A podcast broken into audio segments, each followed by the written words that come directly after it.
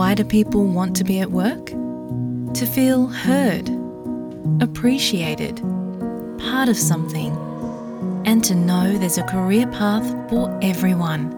Inclusive workplaces are linked to increased innovation, productivity, and employee satisfaction. Make your organisation a place where people want to be. For inclusion and diversity training, visit inclusion program.com.au. India diary ਚ ਆਪ ਜੀ ਨੂੰ ਖੁਸ਼ ਆਮਦੀਦ। ਅੱਜ ਦੀਆਂ highlights ਨਵੀਂ ਦਿੱਲੀ ਚ G20 ਵਿਦੇਸ਼ ਮੰਤਰੀਆਂ ਦੀ ਦੋ ਰੋਜ਼ਾ ਮੀਟਿੰਗ ਅੱਜ ਤੋਂ ਸ਼ੁਰੂ। ਯੂਕਰੇਨ ਮੁੱਦੇ ਤੇ ਆਮੋ ਸਾਹਮਣੇ ਹੋ ਸਕਦੇ ਹਨ ਰੂਸ ਅਤੇ ਪੱਛਮੀ ਮੁਲਕ। ਭਾਰਤ ਦੇ ਵਿਦੇਸ਼ ਸਕੱਤਰ ਵੱਲੋਂ ਸਾਂਝੇ ਬਿਆਨ ਬਾਰੇ ਕਿਆਸ ਲਗਾਉਣ ਤੋਂ ਇਨਕਾਰ।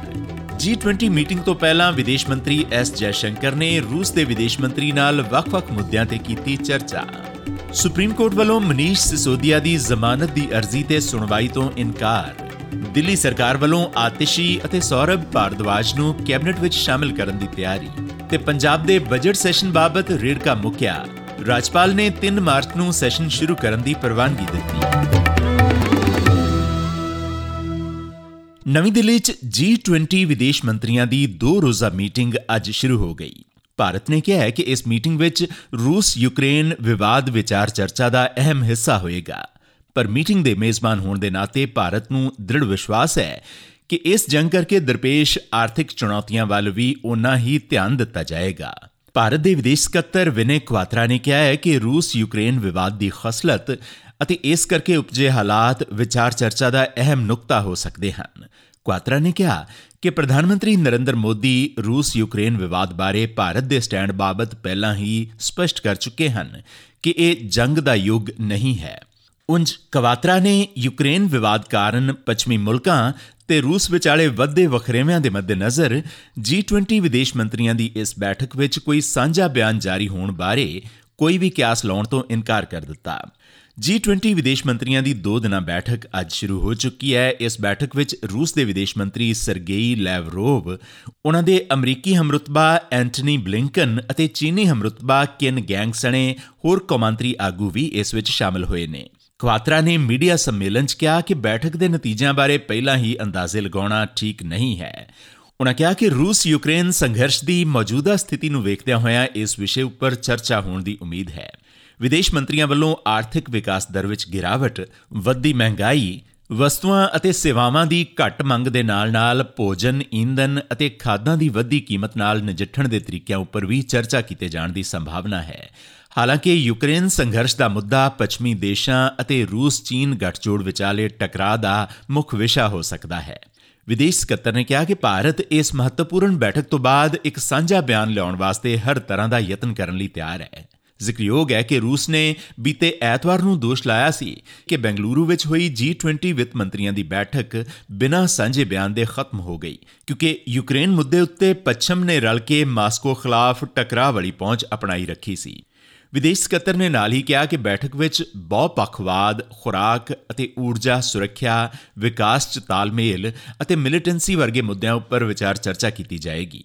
ਕਵਾਤਰਾ ਨੇ ਦਾਵਾ ਕੀਤਾ ਕਿ ਇਹ G20 ਸਮੂਹ ਦੇ ਕਿਸੇ ਪ੍ਰਧਾਨ ਦੇਸ਼ ਦੀ ਮੇਜ਼ਬਾਨੀ ਵਿੱਚ ਵਿਦੇਸ਼ ਮੰਤਰੀਆਂ ਦਾ ਹੋਣ ਵਾਲਾ ਸਭ ਤੋਂ ਵੱਡਾ ਇਕੱਠ ਹੈ ਕੱਲ ਰਾਤ G20 ਬੈਠਕ ਵਾਸਤੇ ਦਿੱਲੀ ਪੁੱਜੇ ਆਗੂਆਂ ਦੇ ਸਵਾਗਤ ਵਾਸਤੇ ਰਾਤ ਦੀ ਦਾਵਤ ਦਾ ਪ੍ਰਬੰਧ ਕੀਤਾ ਗਿਆ ਸੀ so if you look at the agenda of the foreign ministers meeting it would be broadly structured along two sub verticals one as I said, relating to multilateralism, food, energy security, and development cooperation.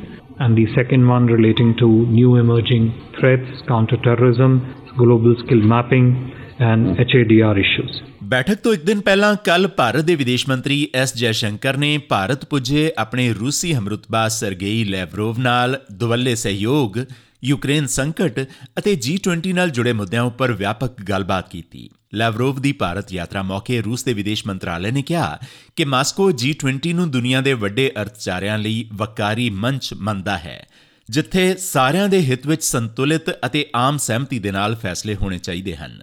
ਮੰਗਲਵਾਰ ਨੂੰ ਜਾਰੀ ਇੱਕ ਬਿਆਨ ਵਿੱਚ ਰੂਸ ਨੇ ਕਿਹਾ ਕਿ ਅਸੀਂ ਵੱਖ-ਵੱਖ ਪੱਧਰਾਂ ਉੱਪਰ ਲੋਕਤੰਤਰ 'ਚ ਵਿਸ਼ਵਾਸ ਬਹਾਲ ਕਰਨ ਤੇ ਆਲਮੀ ਅਰਥ ਵਿਵਸਥਾ ਨੂੰ ਵੰਡੇ ਜਾਣ ਤੋਂ ਰੋਕਣ ਵਾਸਤੇ ਸੰਗਠਿਤ ਕਰਨ ਵਾਲੇ ਏਜੰਡੇ ਨੂੰ ਉਤਸ਼ਾਹਿਤ ਕਰਨ ਵਾਸਤੇ ਵਚਨਬੱਧਤਾ ਲਈ G20 ਦੀ ਭਾਰਤ ਦੀ ਪ੍ਰਧਾਨਗੀ ਦਾ ਸਮਰਥਨ ਕਰਦੇ ਹਾਂ। ਭਾਰਤ ਦੇ ਵਿਦੇਸ਼ ਮੰਤਰੀ ਐਸ ਜੈਸ਼ੰਕਰ ਨੇ ਇੱਕ ਬੈਠਕ ਵਿੱਚ BBC ਦੇ ਟੈਕਸ ਸਰਵੇਖਣ ਸੰਬੰਧੀ ਮੁੱਦੇ ਨੂੰ ਉਠਾਉਣ ਤੇ ਆਪਣੇ ਬਰਤਾਨਵੀ ਹਮਰਤਬਾ ਜੇਮਸ ਕਲੇਵਰਲੀ ਨੂੰ ਕਿਹਾ ਕਿ ਭਾਰਤ ਵਿੱਚ ਕੰਮ ਕਰ ਰਹੀਆਂ ਸਾਰੀਆਂ ਸੰਸਥਾਵਾਂ ਨੂੰ ਦੇਸ਼ ਵਿੱਚ ਲਾਗੂ ਸਾਰੇ ਟੁਕਮੇ ਕਾਨੂੰਨਾਂ ਦਾ ਪਾਲਣ ਕਰਨਾ ਚਾਹੀਦਾ ਹੈ। ਭਾਰਤ ਦੇ ਦੌਰੇ ਤੇ ਆਏ ਜੇਮਸ ਕਲੇਵਰਲੀ ਨਾਲ ਜੈ ਸ਼ੰਕਰ ਨੇ ਕਈ ਮੁੱਦਿਆਂ ਉੱਪਰ ਦੁਵੱਲੀ ਵਾਰਤਾ ਕੀਤੀ, ਜਿਨ੍ਹਾਂ ਵਿੱਚ ਕਈ ਖੇਤਰਾਂ ਵਿੱਚ ਦੁਵੱਲੇ ਜੁੜਾਅ ਦਾ ਵਿਸਤਾਰ ਕਰਨ ਦੇ ਢੰਗ ਤਰੀਕੇ ਵੀ ਸ਼ਾਮਿਲ ਹਨ।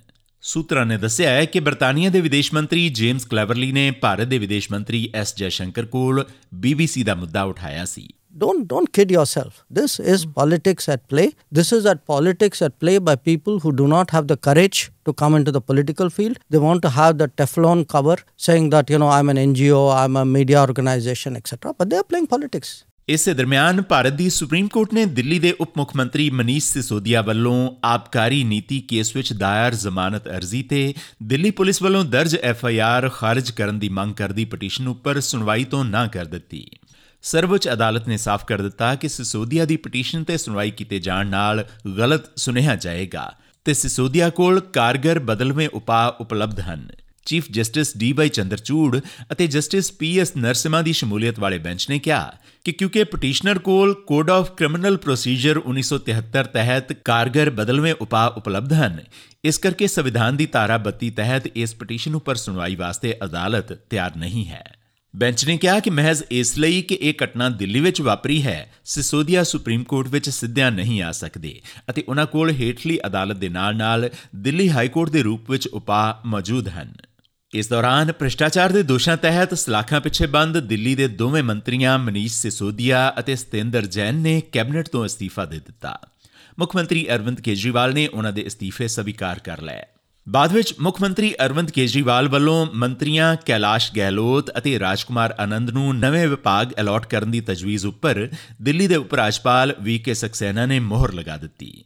ਇੱਥੇ ਜ਼ਿਕਰਯੋਗ ਹੈ ਕਿ ਵਿਸ਼ੇਸ਼ ਸੀਬੀਆਈ ਕੋਰਟ ਨੇ ਦਿੱਲੀ ਦੇ ਉਪ ਮੁੱਖ ਮੰਤਰੀ ਮਨੀਸ਼ ਸਿਸੋਦੀਆ ਨੂੰ 4 ਮਾਰਚ ਤੱਕ ਕੇਂਦਰੀ ਜਾਂਚ ਏਜੰਸੀ ਦੀ ਹਿਰਾਸਤ ਵਿੱਚ ਰਿਮਾਂਡ ਤੇ ਭੇਜ ਦਿੱਤਾ ਸੀ।